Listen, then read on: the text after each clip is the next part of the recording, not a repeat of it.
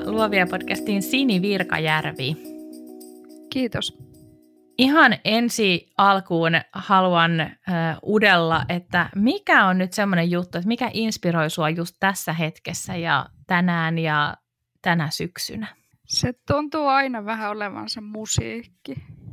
Että mä ammennan musiikista melkein kaiken, että täytyy olla hyvin kiitollinen sitten näille toisille taiteilijoille, jotka tekee musiikkia. Että, että se, se nyt ainakin, ja kyllä tämä syksy ja ruska ja muu, vaikka mä nyt niin, niin tota, kovin ulkoilma ihminen koe olevani, mutta syksy on aina semmoista hienoa aikaa kuitenkin tuolla luonnossa. Luonnossa se on yksi, mikä nyt just tällä hetkellä ehkä inspiroi, mutta musiikki, se on aina musiikki. Millaista musiikkia sä kuuntelet vai oot sä kaikki ruokanen? En mä ihan kaikki ruokanen ole, että se on ehkä vähän erikoista se mun, ehkä vähän kaoottistakin se mun musiikki, mitä mä kuuntelen, tai se kaiken yhdistelmä. Että se aina liukuu jostain ja sitten on semmoisia kausia, että missä mä kuuntelen sitten vaikka tota, retro, tämmöistä elektronista retro tyyppistä juttua. Ja sitten mulla on näitä suosikkeja, mikä tota, on tämmöinen niin noissa tanskalaisissa, norjalaisissa näissä löytyy, löytyy tosi hyviä.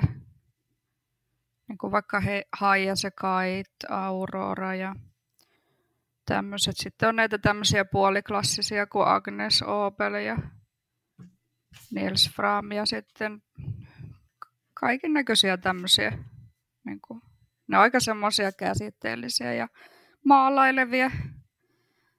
Ne, mitä mä kuuntelen tällä hetkellä.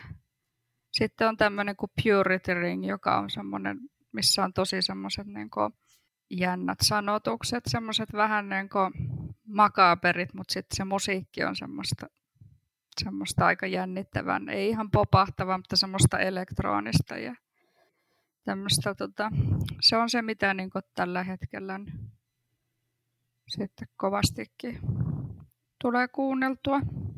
Mä, mulla tuli heti mieleen tuosta musiikista jo niin kuin seuraava kysymys, mutta sitä ennen saat kertoa kuuntelijoille, että kuka sä oot ja mitä sä teet ja miten susta tuli rautalankataiteilija? Joo, no mä oon Sini Virkajärvi, 37-vuotias ja musta tuli rautalankataiteilija hyvin sattumalta. Eli mä perustin kangaskaupan tonne Mäntän keskustaan. Ja, ja tota, sitä ennen mä olin kovasti, mä olin semmoinen om, ompelija ihminen, että mä ompelin ja mä puvustin tota, kaiken näköistä niin palettia, teatteria, tämmöistä niin opistotason, nuorisotason sillä puoli harrastuksena. Ja sitten jossain vaiheessa mä, tota, kun olin vähän semmoisessa pätkätöissä, aina jonkun sijaisuuden siellä ja eri aloilla ja muuta, yleensä jotain kaupa-alaa, niin sitten mä rupesin tota, järkeilemään, että mikähän olisi sitten semmoinen, mitä mä voisin yrit, yrittäjäksi alkaa. Ja se jotenkin kommunikoisi sitten tämän mun, minkä mä nyt osasin sitten ommella ja muuta tämmöistä. Niin sitten mä, tota, kun mä tästä puuttu, oli puuttunut jo nelisen vuotta kangaskauppa, niin sitten mä ajattelin, että no kyllähän se nyt varmaan, varmaan kannattaa sitten, sitten, kun se ihan kannattavana loppu se edellinenkin, niin tota, kangaskauppa, niin sitten mä perustin sen kangaskaupan ja, ja tota, puvustin sieltä, möin, möin kankaita ja, ja tota, verhoilin ja muuta semmoista, mutta ei se niin kuin oikein ikinä sitten ottanut kauheasti tuulta alle. Ihmiset oli jo tottunut, että mä en tässä ei ole kangaskauppaa ja sille selvä.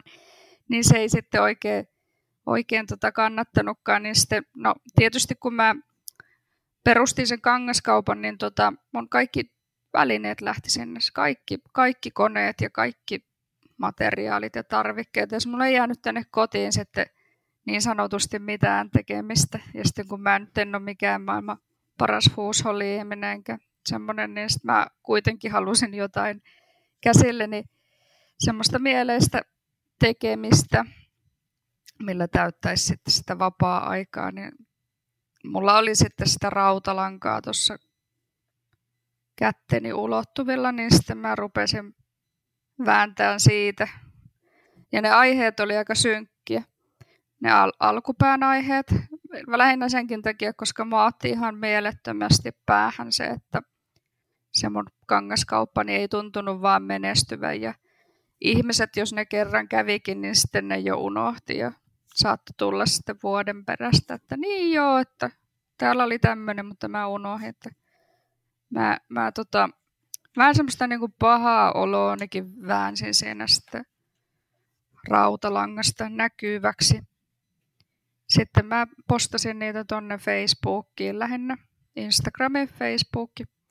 Niin ihmiset tykkäskin ihan mielettömästi näistä, näistä mun tota, ihan jo ensimmäisistä rautalankatöistä. Ne oli hyvin erinäköisiä kuin mitä mä nykyään teen, mikä on tietysti ihan luonnollista.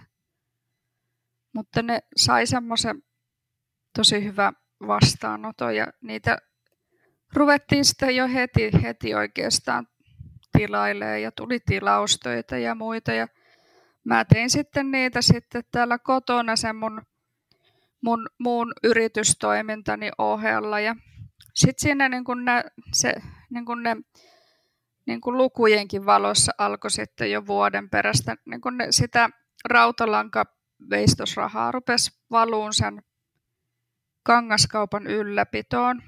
Ja sitten totta kai se niin kuin, järki rupesi sanoa, että mitä jos niin kuin, vaan jättäisi tämän yhden kuluerän ja aikasyöpön ja mieli pahan aiheuttajan tästä välistä pois. Ja jäisi vaan niin kuin, kotiin vääntää rautalankaa. Mulla oli siinä vaiheessa jo monen kuukauden jono niitä, että niin tota, se kävi sellais, oli niin osa sitä polkua tämä, tämä tota, kangaskauppa, koska ilman sitä, jos ei mulla olisi viety niitä tavaroita ja muita täältä kotoa pois, niin en mä olisi varmaan keksinyt sitten alkaa edes vääntää rautalankaa. Niin, niin se oli, se oli niin osa sitä polkua sitten tämä mun kangaskauppani, joka epäonnistui. Kuinka usein sä oot kuullut sen vitsin, että väännetään rautalangasta? Ää, varmaan tota, no, harva, harvasta silleen niin kuin sanoo ihan face to face, mutta kyllä mä oon lukenut sen noista kommenteista varmaan Joo, ja sata mä kertaa. kuvitella. Että aika monesti, mutta en mä siihen suhtaudu sellainen pahasti. Ei, sehän on, voi olla ihan niin kuin suuri kunnianosoitus myös. Äsken juteltiin siitä, että sulla oli kangaskauppa ja, ja sitten sua harmitti se, että, että se ei oikein ottanut tuulta alleen. Sitten sä rupesit vähän niin kuin purkamaan sitä harmitusta niihin, niihin rautalankatöihin. Millaisia ne aiheet oli, jota sä niihin rautalankatöihin sitten alussa teit? Mitä sä työsit, kun sanoit, että ne oli synkkiäkin, niin millaisia muotoja sieltä syntyi? Semmosia, tota, no se ensimmäinen mulla on tallessakin semmoinen tota, tyttö, joka pitää semmoista hämähäkkiä kädessä ja yleensä niissä oli joku, joku tyttö tai nainen ja sitten se oli jossain semmoisessa ikävässä tilanteessa. Onko sulla jonkunlainen historia äh, piirtämisessä tai maalaamisessa tai jossain, koska mun mielestä noista sun töistä huokuu se, että sulla on, sulla on tosi hyvä, mä en tiedä miten se sanotaan, mutta siis sulla on niin hyvä silmä, mutta et, mä voisin kuvitella, että sä oot lahjakas piirtäjä. No en erityisen. En erityisen tota, lahjakas ole kyllä piirtäjä. Että mä ajattelen jotenkin niin kolmiulotteisesti. Varmaan moni sanoisi, että mä oon ihan kohtuu hyvä piirtämään, mutta en mä itse koe sillä lailla, ei se oikein suju. Että kyllähän mä sitä kokeilin varmasti ennen kuin mä rupesin tota rautalankaakin vääntää, mutta mä jotenkin ajattelen niin kolmiulotteisesti, että mun tarvitsisi sitten piirtää se ihan joka suunnasta, että mä olisin tyytyväinen. Niin tota, mä en esimerkiksi luonnostele mitään, mitä mä rupean tekemään. Mitä sä tarkoitat sillä kolmiulotteisella ajattelulla? No mä ajattelen siis sen hahmon tai asian niin joka kantilta, sille ihan niin kuin jalkapohjista lähtien. Ja sitten kun, jos mä piirtäisin semmoisen, niin se ei vaan tavallaan jotenkin suomennuttaisi sillä lailla, miten mä sen selittäisin. Se ei, se ei niin kuin, mun tarvii ajatella se ihan niin kuin joka kolmasta ja kantilta ja jalkapohjista lähtien. Jalkapohjista mä aloitan muutenkin, jos mä ihmisen, ihmisen. Niin. Olitko jossain nähnyt aiemmin tällaista vastaavaa rautalankataidetta vai mikä se oli se, se niin kuin kimmoke sitten, että okei, sulla oli vaan niitä Uh, sulla, oli, sulla oli se rautalankaa kotona ja kaikki muut tarvikkeet oli kaupalla, mutta mistä sä sait päähäsi sen, että nyt mä rupean vääntelemään tätä rautalankaa?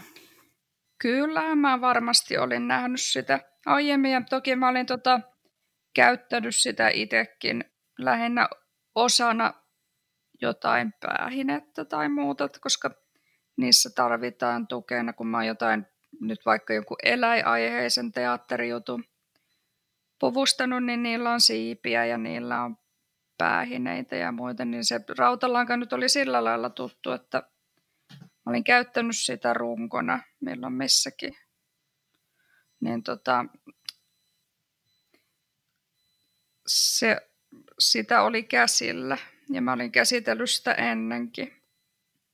Ja kyllä mä varmasti on netissä nähnyt sitten muitakin, jotka on tehnyt No siitä hetkestä, kun sä teit sen sun ensimmäisen hahmon tai ensimmäisen työn, nainen ja hämähäkki, niin kuinka pitkä aika siitä meni siihen, kun sä teit ensimmäisen työn myyntiin tai möit ensimmäisen työn?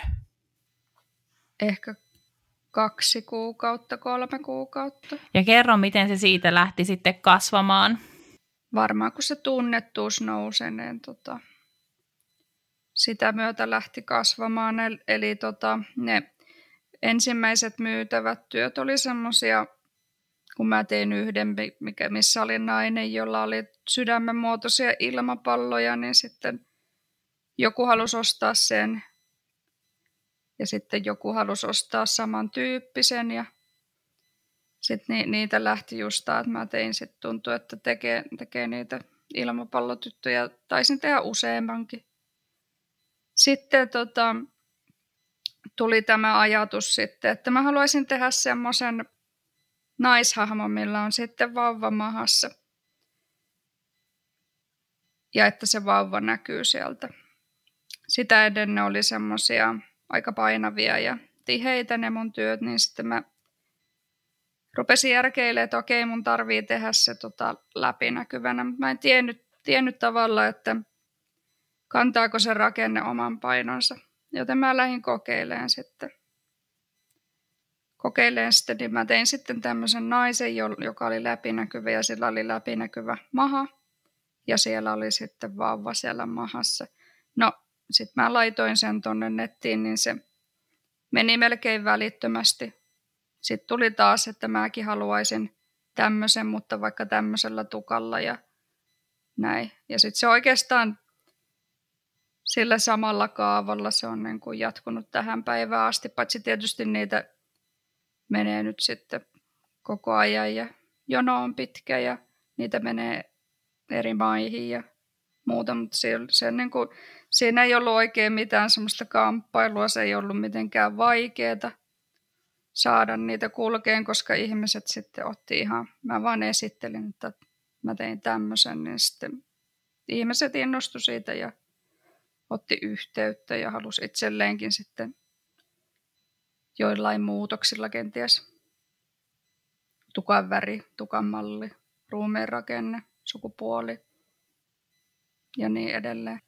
Eli siis se ei ole pelkästään se odottava äiti, joka on se, se ykköshahmo, vaan ylipäätänsä ihmishahmot. Joo, se oli se, mä koin, että se oli niinku semmoinen mun vahvuus, niin tykkäsin tehdä niitä kaikkein eniten. Ja ehkä vieläkin, mutta kyllä mä mielellään teen sitten muutakin. Mitä nyt ihmiset tilaa, niin kyllä mä sen teen. Koska se lisää semmoisen lisää mielenkiintoa, tulee uusia haasteita. Nyt kun oli tämä vaikka Setlannin lammaskoira, Setlannin paimenkoira, no seltti, niin tota, et miten mä saan tehtyä siitä semmoisen pehmoisen karvapilve, mikä se on, mutta metallilangoista, niin totta kai se aina sitten tota, innostaa aina eteenpäin, että okei, mä opin tämmöisenkin kivaa, mitä seuraavaksi. Oliko sulla jotain haasteita, kun sä tulit markkinoille näiden sun rautalankateosten kanssa? Joko markkinoinnissa, hinnoittelussa, ää, asiakaspalvelus jossain. Mitkä on ehkä tullut yllätyksenä, koska se menestys on tullut sulle, tai tunnettuus on tullut sulle aika nopeasti? No, ehkä niiden suosio yllätti. ei mulla oikein semmoista, niin kuin, että ei, ei voi valittaa. Että se on hyvin kevyesti ja helposti ja ilman taloudellisia satsauksia niin kuin kantanut itse itsensä ja kantanut mua mukanansa niin kuin eteenpäin, nyt vaikka verrattuna sitten tähän kangaskauppaan. Niin materiaali on ainakin edullista. Joo, on. On edullista. Se ei ole välineurheilua muutenkaan. Tiedän, ihmiset kysyy, että missä mun atelier on ja, ja tota, mun työtilat ja niin edelleen, mutta eihän nekään, jotka, ne, jotka neuloo sukkia, niin ei niilläkään yleensä ole mitään ateljeeta tai työtilaa, vaan ne katsoo televisiota ja neuloo sukkaa, niin se pätee ihan tähän mun tekemiseen, että mä en tarvitse edes työtiloja varsinaisesti. Mä teen sen ihan silleen niin kuin naiset, naiset tota, tai ketkä nyt neuloo, niin tota, ne neuloo tota, television ääressä olohuoneessa. Eli se on se, se, mm. on se tota, mun, mun paikka, missä mä teen veistoksia, että se, sekin on siinä sillä lailla, että se ei, se ei ole kallista mulle. Noin niin kuin sat, ei tarvitse satsata muuta kuin aikaa ja taitoa oikeastaan. Toki kaikkeahan sitä menee. Yrittäjät tietää kyllä, että kuluja tulee väkisenkin, mutta tota, ei, ei ole mikään sillä lailla ikävästi päässyt yllättää. Miten sä ryhdyit sit hinnoittelemaan sun töitä? Mikä sulla oli semmoinen äh, lähtökohta sille, äh, kun ei tietenkään sä tiesit yrittäjänä juurikin tämän, että okei, kuluja tulee ja tästä pitää saada elantonsa myös, mutta äh, hinnoittelu on aina semmoinen aihe, joka kiinnostaa valtavasti. Ja jos sä pystyt jotain konkreettista vinkkiä jakamaan, että miten kannattaa tehdä, niin se varmasti kuuntelijoita kiinnostaa. No itsellä se tota, lähti, kun se oli vähän semmoinen harrastus, mitä mä taas niin kuin möin, koska mä en itse keräile töitäni. Niin tota, no se lähti hyvin edullisesti, että ne oli, oli tota alle sen nämä mun ensimmäiset veistokset. Ja tota, se tavallaan opettaa nyt siihen sitten, että jos mulla on kauheasti jonoa, niin se vähän vaikuttaa siltä, että hintoja voi nostaa. Sitten mä oon nostanut niitä pikkuhiljaa, että en mä tota laske niitä. Mä koen tavallaan, että mä en, mä en myy työtunteja. Mä en edes tiedä nyt varsinaisesti, että kauanko mulla nyt menee, milloin mihinkäkin mä en jaksa niitä kirjata ylös. Niihin menee mitä menee. Mulla on semmoinen niin hinta, hinta, mikä nyt tällä hetkellä, kun tätä nauhoitetaan, niin mulla on se minimi on 850 euroa, millä mä lähden tekemään jo, jonkun veistoksen. Sitten se, useimmat on just, justaan sen verran, koska mä tykkään, että se on semmoinen niin fixed price, että se on tämän verran ja sillä selvä, että sen tilaajan ei tarvitse sitten hermoilla, että jos mulla menee kauemmin tai muuta, tai jos mä keksin siihen lisää, niin alan kauheasti neuvottelee, että mä voisin tehdä tämmöisen hienon jutun tähän, jos mä saan vähän lisää rahaa. Mun mielestä se vain kannattaa hinnoitella yksinkertaisesti, ymmärrettävästi ja tarpeeksi korkealle. Tietysti kyllä se huomaa tilillään, jos se on tota semmoinen, että millä ei pärjää. Et se on myös yksi kohta, missä sitten täytyy nostaa hintoja. Että sekin kertoo jo, että jos on pitkä jono, mutta ei silti pärjää, niin se on myös semmoinen indikaattori, että hintojen nosto. Taite, taide on kuitenkin vähän semmoinen luksusjuttu, että, että ne, jotka haluaa sen, niin ne mieluummin sitten maksaa siitä vähän enemmän, kuin ne maksaa niistä neljöistä jo muutenkin, niin ne ei välttämättä halua just jotain 20 euron juttua, että se on mieluummin sitten 1000 euron juttu, minkä ne haluaa laittaa sitten esille, että se hinta ei ole se juttu silloin, kun panostetaan itsensä, että jos hinnoittelee sen työnsä tota, kauhean alle, niin se ei konkretisoidu sille ostajalle ehdokkaiden muuta kuin, että se ei ole kauhean hyvä varmaan, koska se on näin halpa, että mäpä haluan satsata nyt, niin mä satsaan mieluummin vähän enemmän. Näin mä sen järkeily ole.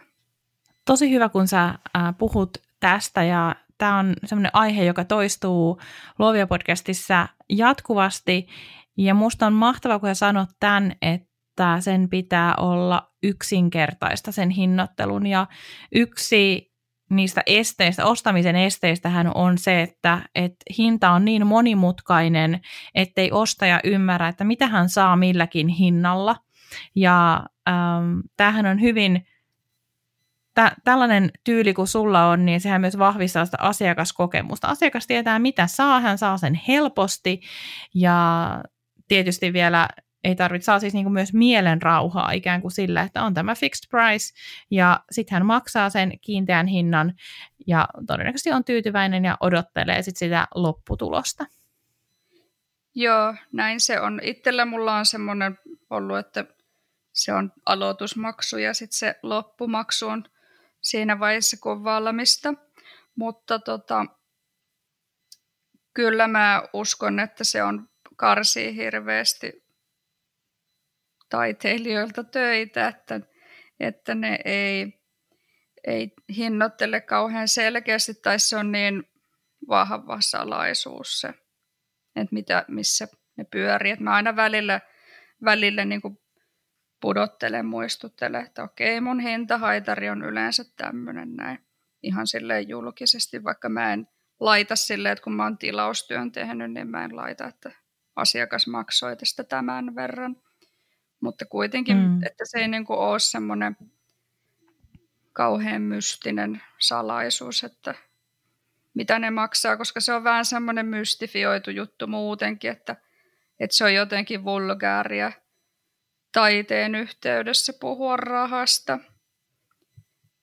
olevina, mutta eihän se ole, että se pitäisi pikkasen, pikkasen tota, arkipäiväistää nyt tavallaan sitäkin, että taidetta tuotetaan kuitenkin ihan, ihan muulla kuin, niin kuin magialla.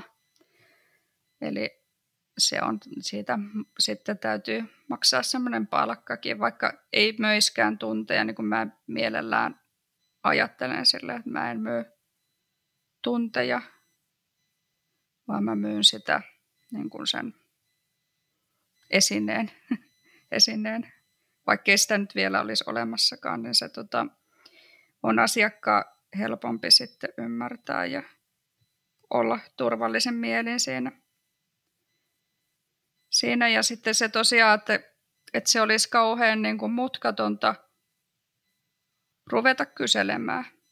Että jos joku, joku kysyy, niin siihen sitten myöskin vastaa, että, että tota, kun moni jopa arastelee sitä – kysyä, että joskus tulee tämmöisiä lähestymisiä itsellekin, että, että saako tämmöistä edes kysyä, mutta voiko noita ostaa, että sori kun mä kysyn, että kun mä en tiedä, että saako nyt niin kuin puhua rahasta, niin tavallaan se kertoo vähän, että ihmisillä on pikkasen niin liian semmoinen ylevä kuva siitä jutusta, että jos hirvittää edes kysyä.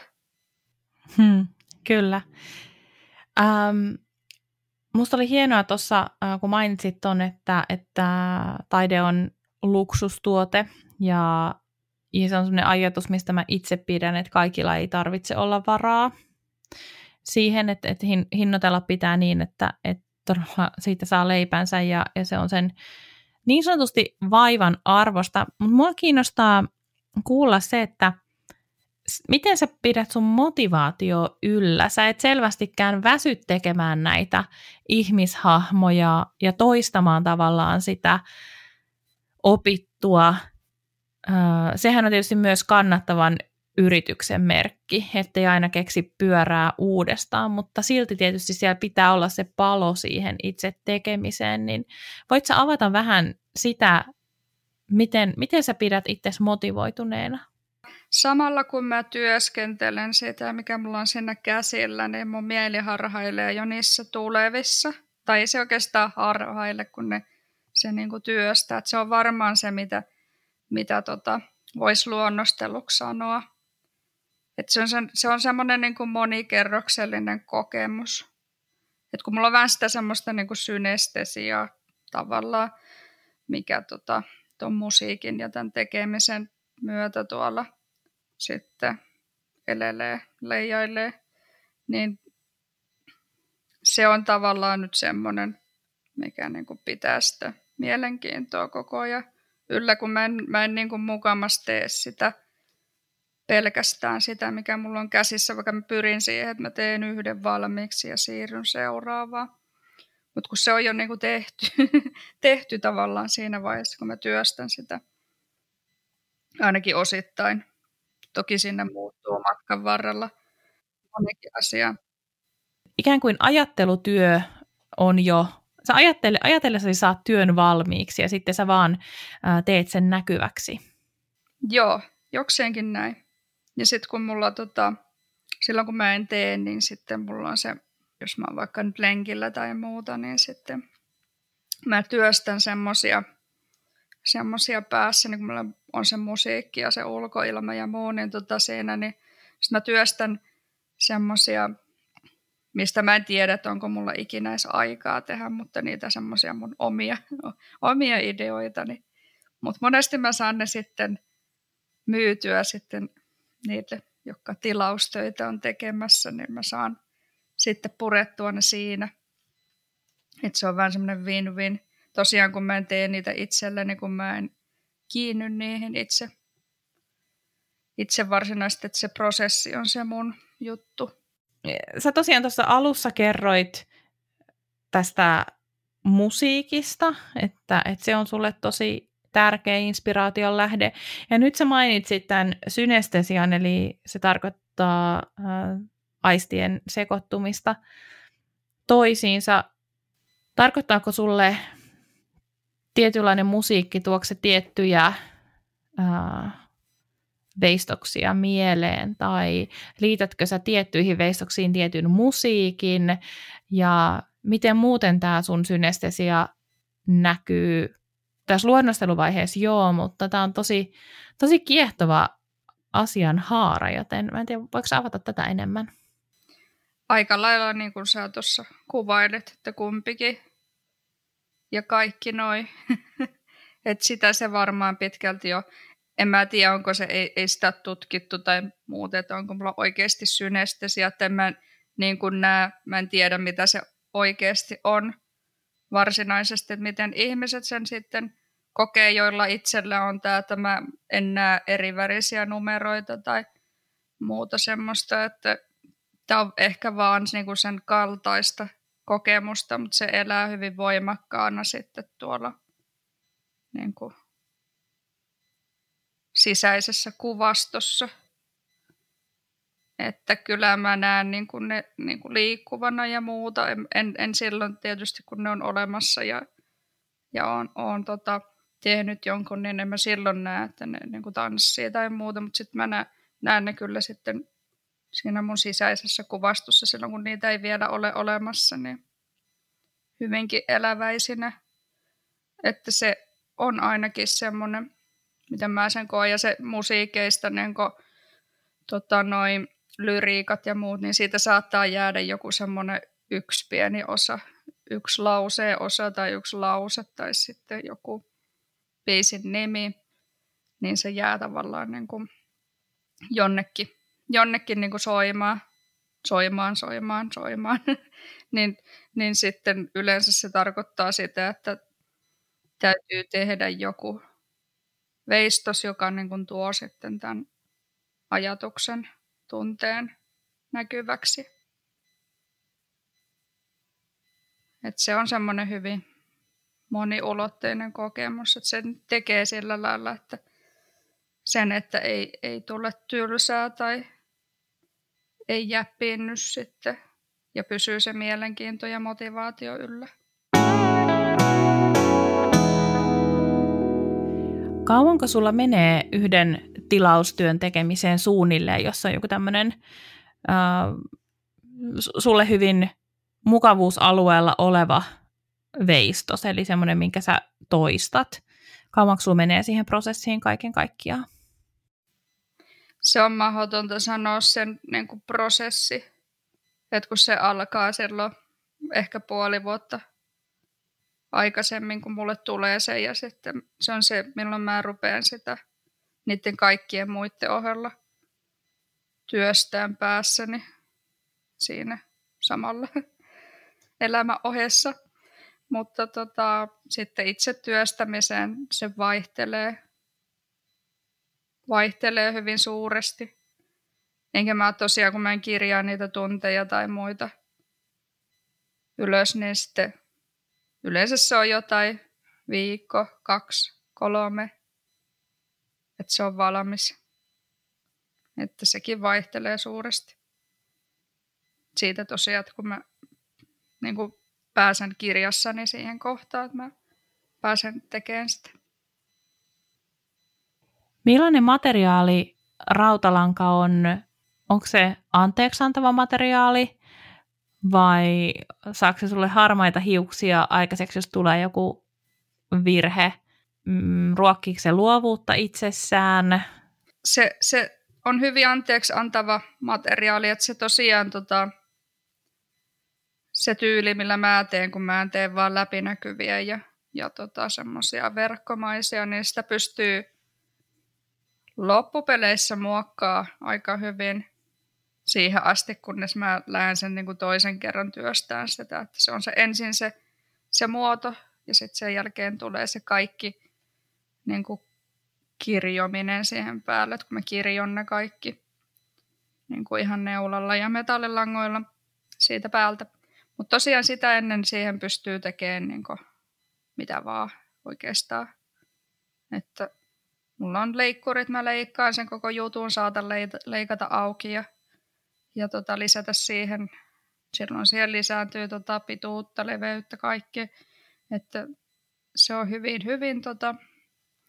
Ja sitten kun se on semmoinen materiaali, että ei tarvi odotella mitään kuivumisia tai ei tarvi odotella yhtään mitään, että se on niin kuin aina, aina tota valmis seuraavaan, seuraavaan työvaiheeseen, mikä sopii mulle ehkä parhaiten. Kun siinä ei ole sitä kohtaa, että ei hitto, mä rupesin niin kuin vaikka maalaan liian nopeasti jonkun märän kerroksen päälle. Tuommoista ei tule, tuommoista tilannetta, mikä on mun mielestä ihan loistavaa. Ja kyllähän se inspiroi, kun se nyt tietysti se kiiltää ja kimaltaa ja siihen osuu valo.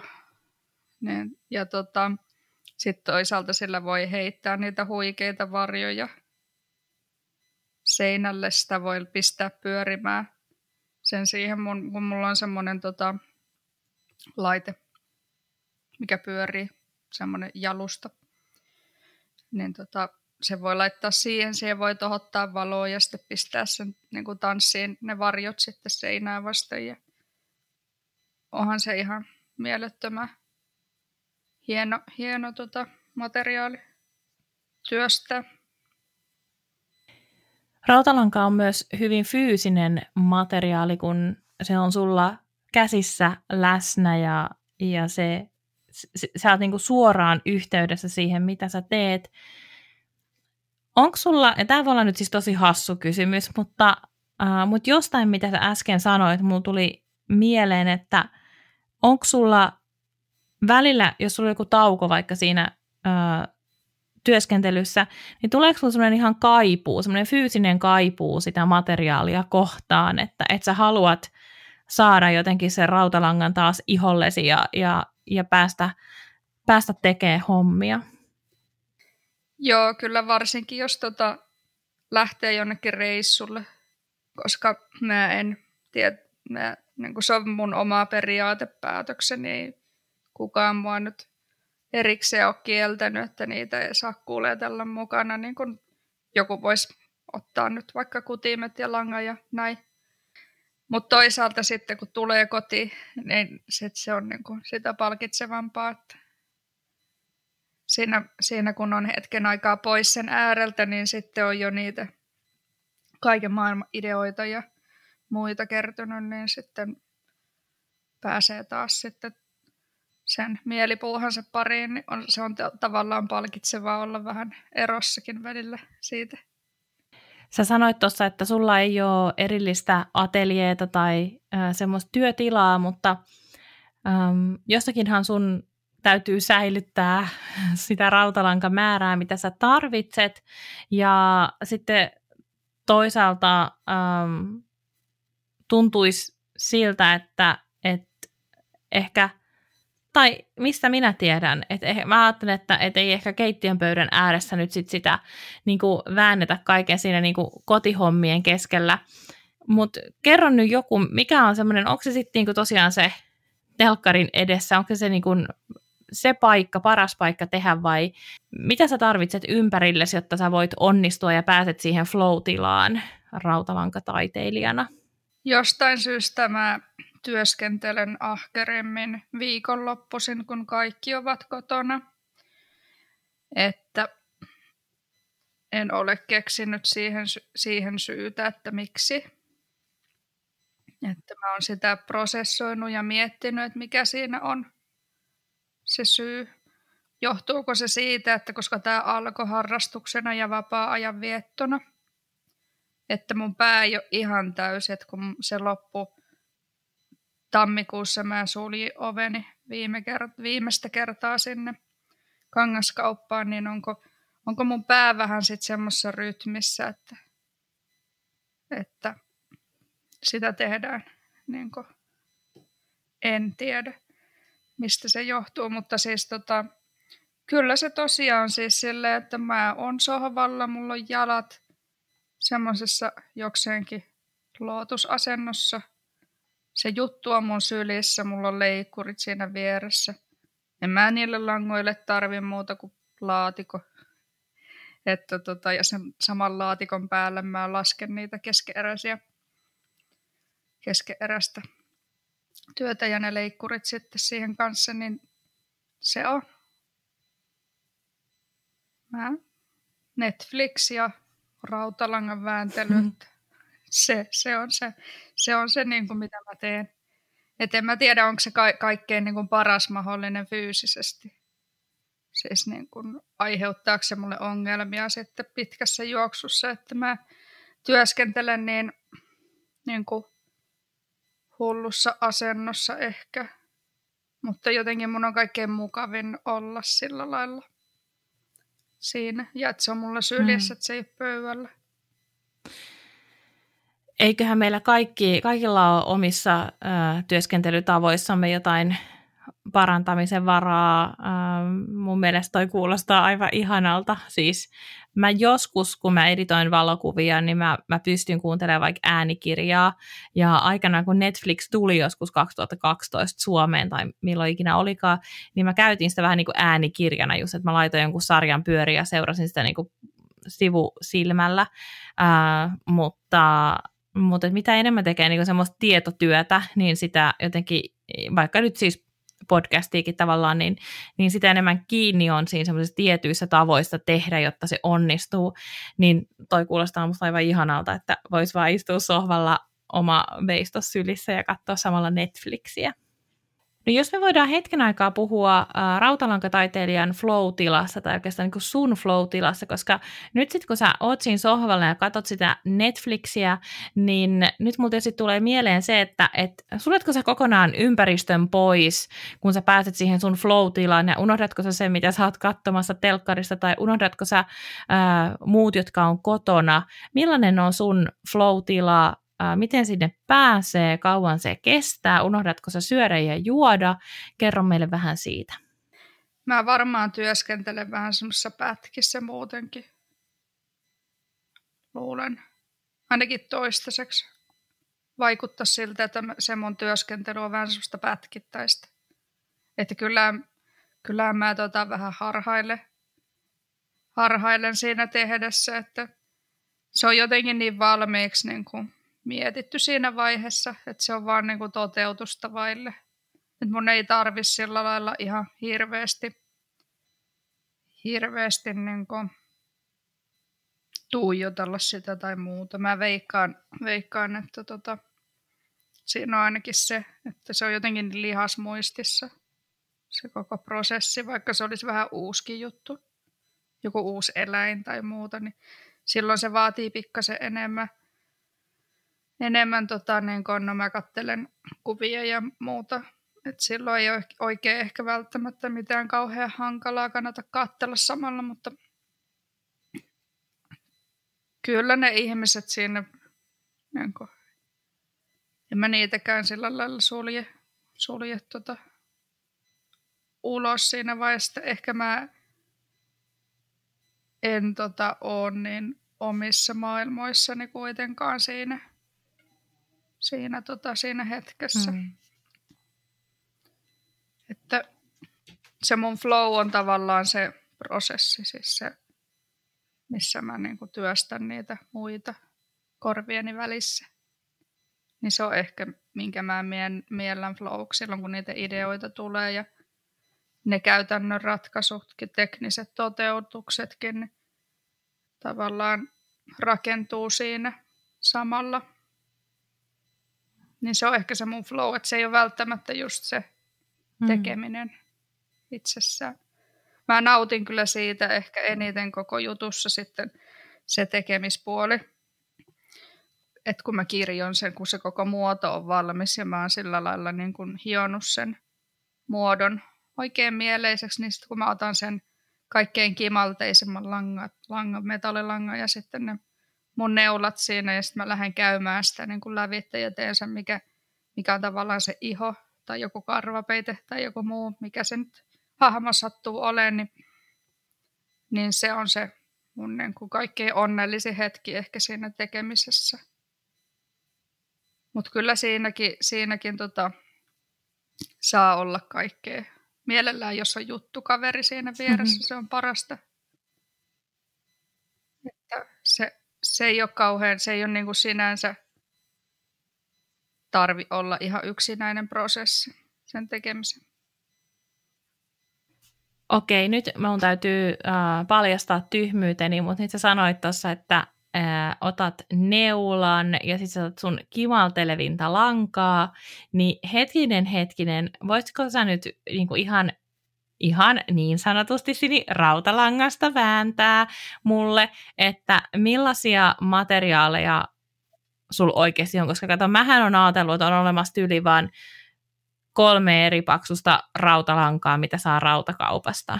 Mutta että voiko vielä avata näitä sun ihania materiaaleja, koska nyt sulla onkin jotain, mikä kimaltelee, ja sä et varmaan ole ehkä itse sitä saanut kimaltamaan, niin kerro meille sun materiaaleista. Joo, no siis se, se lanka, mikä ensimmäisenä tekee, niin se on semmoista suht ohkasta teräslankaa, siitä tehdään se muoto. Sen jälkeen se tota, käydään lävitte se koko työ niillä ihan ohkasilla metallilangoilla. Ne kaikki niin ohkasta kuin saa melkein melkein. Tota, niin ne on niitä semmoisia, mikä niin kuin kaikkein kiiltävimpiä on. Niin se koko juttu käydään lävitte sillä, sillä langalla, koska se on niin kuin se iho siihen. Että semmoista ei saa, pysty saamaan aikaan, mitä mä teen niin ihan vaan vääntämällä. Että se täytyy niin kirjoa, kirjoa siihen päälle. Eli mä miellän, että mä tavallaan niin teen semmoista 3D-kirjontaa. Näin mä se on niin kuin ajatellut. En mä tiedä, tekeekö muut semmoista. En ole nähnyt vastaavaa tehtävän. Mutta se oli vaan semmoinen, mikä tuli yhden veistoksen kohdalla tuli tämmöinen niin ajatus, että, että tämä on se, se juttu, että millä mä saan tehtyä näistä vielä hienompia ja tukevampia ja kimaltavampia. on se, se, tota, se 3D-kirjonta.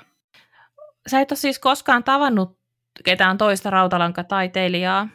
No en. En ole tavannut. Että kyllä mä tuolla netissä seurailen muutama. Ja sitten mua seuraa aika moni. Mutta en mä ihan henkilökohtaisesti ole tavannut. Kyllä niitä Suomessa on, mutta ne tekee hyvin eri, erityyppistä juttua kuin minä. Sillä todella erityyppistä. Niin mä just ajattelinkin, että, että varmasti teillä ää, tekniikat eroaa toisistaan, kun totesit äsken, että et, et tiedä tekeekö kukaan tämmöistä 3D-kirjontaa. Ähm, eli sä oot ihan itse, itse oppinut ja lähtenyt vaan hahmottelemaan ehkä juurikin siellä pään sisäisesti sitä luomisprosessia, että tällä tavalla tämä näyttäisi hyvältä ja sitten vaan tehnyt erilaisia testejä ja todennut, että kyllä olin oikeassa, tämä näyttää hyvältä näin. Jokseenkin näin jo. että mä lähetin, lä, lähdin sillä tyylillä tekemään, kun useimmat muut tekee, ei kaikki, mutta useimmat muut rautalankataiteilijat, ne tekee niitä semmoisia tiiviitä, missä pyöritetään, pyöritetään, pyöritetään lankaa, kunnes se tota, muoto on halutunlainen. Mutta tosiaan, kun mä tein sen ensimmäisen läpinäkyvän, niin mä en ole sen jälkeen tehnyt niitä semmoisia tiiviitä, mm. tiiviitä enää. Niin tota, se oli yksi, missä se lähti niin haarautumaan siihen omalle polulle, mikä ei muistuta niiden muiden töitä kovinkaan paljon. Ja sitten seuraava askel vielä siihen, että ne eroaa, niin oli tämä 3D-kirjonta, millä mä lähdin sitten vielä tekemään sitä viemään sitä realismia pisemmälle, koska sillä pystyy tekemään myöskin niin kuin vähän varjoja ja valoja ja sävyjä ja muuta sit siihen. Tietysti niin kuin kirjoimalla pystyy tekemään mitä vaan. Mua kiinnostaisi kuulla vähän siitä ähm, ulkopuolelta tulevasta kiinnostuksesta kerroit, että, että muitakin rautalankataiteilijoita on, ja tietysti äh, harva meistä on, on äh, keksinyt uudestaan, tai harva meistä on saanut aikaiseksi jotain täysin ainutlaatuista, vaan äh, monet asiat on jo tehty, ja, ja sitten me vaan annamme niille aina tavallaan uuden äänen ja uuden hengen. Sulla jotenkin se tunnettuus vähän silleen räjähdysmäisesti nousi tai kasvoi. Milla, millaiset tahot on ollut kiinnostunut sun töistä? Ainakin sä oot antanut paljon haastatteluja, mutta kerro vähän, millaista kiinnostusta sun töitä kohtaan on ollut. Joo, no tota, näyttelyitä nyt esimerkiksi on pyydetty, mutta se, se tota, näyttelyn toteuttaminen on hyvin aikaa vievää, että on, on tarjottu ilman niitä, niitä maksujakin mulle, että jos mä vaan tulisin, tulisin mutta tosiaan, että kun mulla on niin pitkä jono, jono niin tota mä en sillä lailla, mun täytyy laittaa ne varmat kaupat etusijalle, kun että mä ottaisin semmoista sapattia ja tekisin sitten jotain näyttelyä varten hirveän määrän niitä. Mutta joo, näyttelyihin on kysytty. Sitten on ollut tosiaan, no, se, no esimerkiksi se antiikki- ja taidelehti, niin se oli aika huikein kiva juttu. Mulle vaan soitettiin ja kysyttiin, että milloin tehdään tämä haastattelu, haastattelu niin sitten mä olin, että aha, vau, että milloin vaan. Ja sinne meni paljon hienoja kuvia. Sitten aika semmoisia niin mikä on mun mielestä kiva juttu, niin ihan tavallisia ihmisiä ympäri maailmaa kysynyt. Ja aika moni on sanonut, että tämä on mun ensimmäinen taidehankinta. Ja ne saattaa olla tosiaan niin kuin 60 ylittekin. Ja sitten mä saan olla niin kuin se taiteilija, jolta ne tekee ensimmäisen taidehankinnan, niin se on mun mielestä aika ihanaa, ihanaa ollut. Ja yksi on melkein, mitä voisi sanoa, että niin kuin mun mittapuulla, joka keräilee mun töitä, niin on hankkimassa kolmatta mun veistosta. Semmoista. Välillä on semmoinen hulapallo. Nyt on hulapallo ollut taas, kun tota, mä tein semmoisen teoksen kuin Sisäinen lapsi. Ja mä tein sen tilaustyönä tota, psykologin vastaanotolle. Ja se on tämmöinen, niin kuin, siellä on semmoinen pieni tyttö tämmöisen niin kuin, aikuisen pään sisällä vähän ahtaasti ja ahdistuneesti siellä, mikä nyt tietysti sopii tämmöiseen psykologi vastaanotolle, semmoiseen ympäristöön, niin se sai jotenkin niin hyvä vastaanoton tuolla niin kuin ihan kansainvälisesti.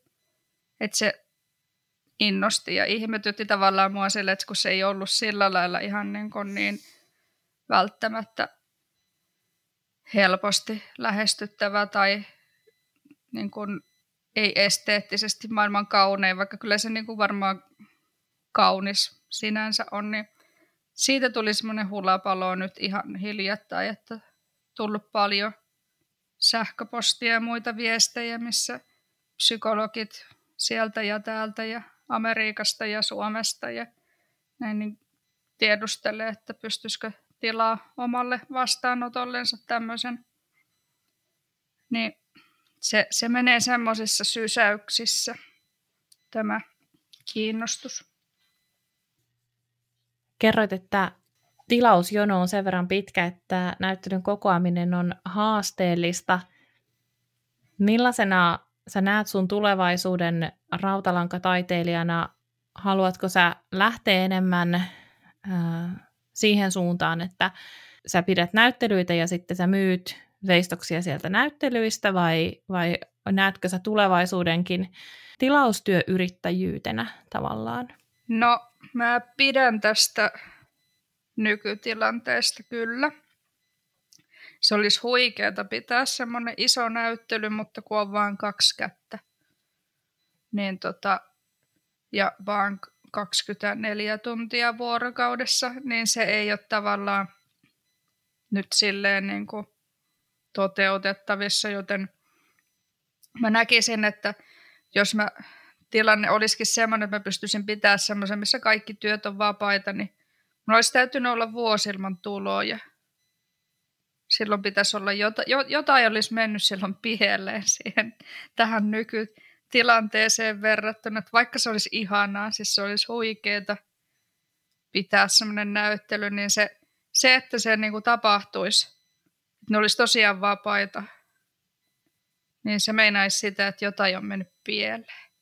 Tai sitten, että mun veistokset onkin yhtäkkiä, ne on niin, kuin niin, niin, niin, niin hinnoissaan, että mä, mun ei tarvitsisi tehdä niitä kuin, kuin tota ihan muutama ihan muutama vuodessa ja loput sinne näyttelyyn, niin, niin tota, mielellään näin, koska silloin mä tiedän, että mikään ei ole sillä mennyt pieleen. Että jos mä myyn, myyn teoksia ennen kuin ne on tota edes niin kuin todellisuutta, niin silloin se meinaa tavallaan sitä, että mä oon oikeilla jäljillä ja mä teen niin kuin, niin kuin pitääkin. Näin mä sen näen. Ehkä joku apuraha voisi olla sellainen, jolla pystyisi jättämään välistä muutaman tilaustyön ja sitten saisi työstettyä niitä omia ideoita, jotka sitten mahdollisesti voisi olla sitä näyttelymateriaalia. Joo, totta. Mä en ole sillä lailla tutustunut asiaan vielä mitenkään, että kun mä, mä oon jotenkin mä oon niin, niin silleen niin kuin kauppias, silleen niin kuin perusyrittäjä. Vaikka mä taiteilija oonkin, niin ne ei tavallaan ole semmoisia, mikä sillä lailla niin kuin käväisee mielessä, että kun mulla on niin, kuin niin sanotusti kannattava liiketoiminta tässä, missä mä teen tuotteita ja myyn niitä, niin se ei mä en yhtään väheksy sitä, sitä tota asiaa millään, enkä sano, ettenkö mä vois hakea semmoista, mutta se on se syy, että miksi mä en sillä lailla ole tutustunut asiaan. Ja sitten kun ei ole semmoista muodollista koulutusta taiteeseen kuitenkaan, niin olettaisin ainakin, että ne ei ole sillä lailla mun ulottuvilla. Kyllä noita taiteilija-apurahoja pystyy hakemaan ilman muodollista pätevyyttäkin ja, ja mulla on useampia kollegoita, jotka on nimenomaan näyttelyiden loppuun saattamiseen ja näyttelykustannuksiin saanut apurahoja haettua ilmankin sitä muodollista pätevyyttä, jota meillä Suomessa kyllä niin kovasti painotetaan, että tutkinto pitäisi olla kaikkeen, mitä tekee. Mutta tämä nyt on aivan tämmöinen ajatus, mikä mulla tuli tuossa tuli mieleen. Se on ihan hyvä ajatus, meidän mun täytyisi perehtyä. Aletaan Sini hiljalleen lopettelemaan. Mä haluaisin vielä kuulla sun tulevaisuuden suunnitelmista ja tavoitteista. Mitä, mitä on luvassa? Mitä me saadaan nyt seuraavana nähdä äh, sinulta? Tulevaisuudessa. Joo. Tuota, mulla on suunnitteilla kirja, semmoinen taidekirja, luultavasti omakustanne ja hyvin varmastikin semmoinen omakustanteinen taidekirja, missä olisi paljon kuvia, kuvia mun veistoksista. Ja sitten vähän tekstiäkin sekä, sekä tämmöistä ihan asiatekstiä tavallaan, vähän näitä, mitä tässä on käsitelty, ja sitten semmoista jonkin sortin tota, runoutta ehkä, tai sen tyyppistä, tai lyhyt tarinoita, fiktiivisiä. Että ainakin semmoista. Ja toki niitä semmoisia niin tuun osallistuun pienesti näyttelyihin silleen parilla kolmella teoksella, jos mahdollista, niin aina silloin tällöin jonnekin. Ja toki toki paljon noita veistoksia on tulossa aina. Aina on, tota, aina on joku tekeillä. Ja sitten ehkä tuonne toi, toi YouTube, niin varmaan tulee nyt, tota, kun mä saan vaan tehtyä kuvattua loppuun, niin ihan semmoinen video, missä mä teen alusta loppuun semmoisen lohikäärmeen, lohikäärmen veistoksen. Mahtavaa. Jäämme todellakin innolla odottamaan ja äh, minäkin täysin rautalankamaallikkona äh, katson videon varmaan sitten hidastuksella kymmenen kertaa putkeen. Mutta hei, äh, kaksi viimeistä kysymystä. Mitä kirjaa saat parhaillaan lukemassa? Tota, Mulla on vissiin kolme kirjaa kesken. Anna tulla. Eli on tää, tää tota, mun tarvii luntata tuosta toi Josh Gardner, Sophie's World, Sofian maailma muistaakseni. Sitten on, on tota, mulla on monesti toi huumiseva harju, joko suomeksi tai englanniksi. En mä nyt joka vuosi sitä lue, mutta se taitaa olla nyt keske englanniksi sitten. Sitten on joku tämmöinen kuin S.J. Watson, kun suljen silmäni.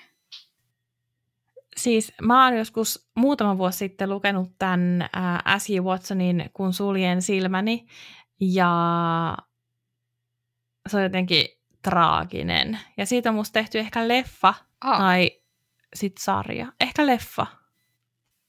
Toi Sofian maailma, Sophie's World on se, semmoinen niin kuin filosofia pläjäys. Mä muistan lukeneeni sen joskus lukioaikana ja äh, muistan myös hyppineeni siitä, niin kuin, hyppineeni siinä myös varmaan niin kuin kaikki ne haastavat osat yli. Eli ehkä mä voisin antaa sille uuden mahdollisuuden. Joo, toi on aika, aika tota uuvuttava. Se on tiukkaa Joten... tekstiä mä siis googletin tässä tämän uh, Before I Go to Sleep. Uh, siinä, kun suljen silmäni, siinä siis näyttelee Nicole Kidman. Ja muistaakseni tämä oli ihan ok elokuva. katsoin sen sen jälkeen, kun olin lukenut kirjan. Joten ehkä, ehkä voit jotain veistosta työstäessä tämän, tätä katsella. Joo, kyllä, ehdottomasti. Mutta mä luen ensin tuon loppuun. Todellakin, joo. Hei, kerro Sini vielä meille, että mistä sut löytää netistä? Mulla on se virallinen sivusto on www.wiredbysini.fi eli kaksois vielä viredbysini.fi. Ja sitten sillä samalla, sillä Wired by Sinillä löytyy Instagramista ja sitten Facebookissa on toi Wire Art by Sini. Sydämelliset kiitokset Sini vierailusta ja kaikkea hyvää jatkoon ja paljon upeita tilauksia. Kiitoksia paljon ja oikein kaikkea hyvää sinnekin. Kiitos kun sai osallistua tähän mun ensimmäiseen podcastiin. Kiitos, että kuuntelit tämän Luovia podcastin jakson.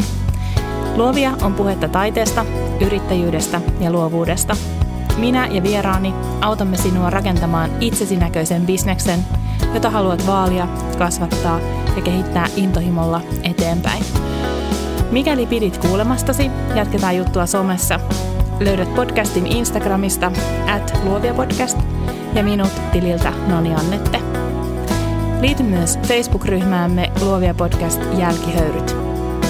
Tosi faneille on tarjolla Luovia verkosto, jonka kautta pääset verkostoitumaan, osallistumaan miitteihin ja saat satunnaisesti lisämatskua minulta. Käy siis osoitteessa luoviapodcast.com kautta luovia viivaverkosto. Ai niin, ja muista tilata podcast.